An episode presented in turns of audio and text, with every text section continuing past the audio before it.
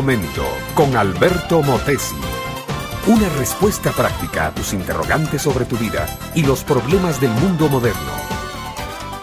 Como todas las mañanas, el ambiente de aquella oficina era frío, porque el clima de afuera era frío, pero era frío porque el ambiente de adentro también era frío.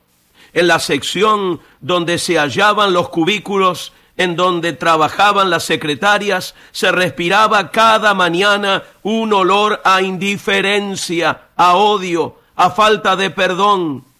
Es que ya por muchos meses se habían estado formando partidos y diferentes grupitos de odio en contra de algunas empleadas que no se movían al mismo ritmo de dimes y diretes que la mayoría de ellas bailaban en esa gran empresa. Para ser aceptada como una compañera de trabajo, había que ingresar al club del chisme, de la murmuración, de la calumnia y de las burlas desconsideradas. Pero Virginia Virginia era diferente, era muy simpática, saludaba a todas por igual, se interesaba por los detalles del trabajo de cada una, compartía sus alimentos con ellas, pero había algo que la hacía distinta.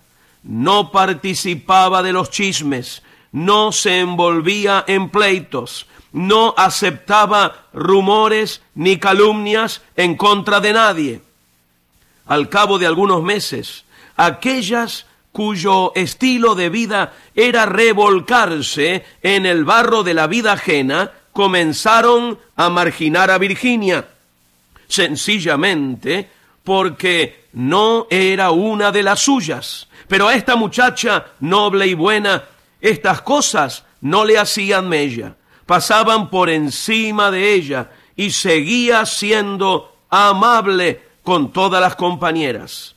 Gracias a Dios, mi amiga y mi amigo, que en los trabajos y lugares donde nos reunimos los seres humanos siempre hay alguien como Virginia. Dice Samuel Goldwyn que el 90% del arte de vivir consiste en llevarse bien con gente que es difícil de soportar. Mi amiga, mi amigo, pienso en Dios como Padre. Si Dios fuera como nosotros, sujeto a pasiones, a odios, a rencores, a venganzas, ninguno de nosotros estaríamos sobre la faz de la tierra. Pero Dios, Dios no es así.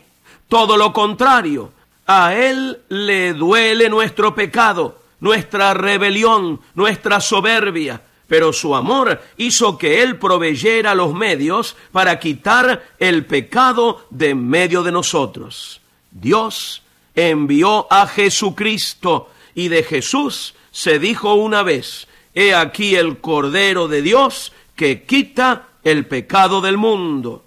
Cuando un ser humano como tú, mi amiga, mi amigo, se entrega a Cristo, entonces Dios establece una relación nueva con esa persona. La culpa del pecado es quitada de en medio y un nuevo poder para enfrentarse a las tentaciones viene para que te conviertas en un triunfador. Ese era el secreto de Virginia.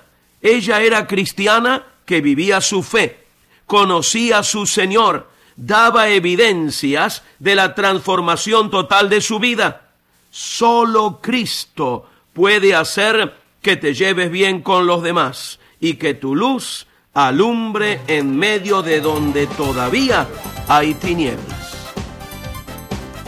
Este fue Un Momento con Alberto Motesi. Escúchanos nuevamente por esta misma emisora. Búscame en mi página oficial facebook.com barra Alberto Motesi. Únete a mi red de amigos.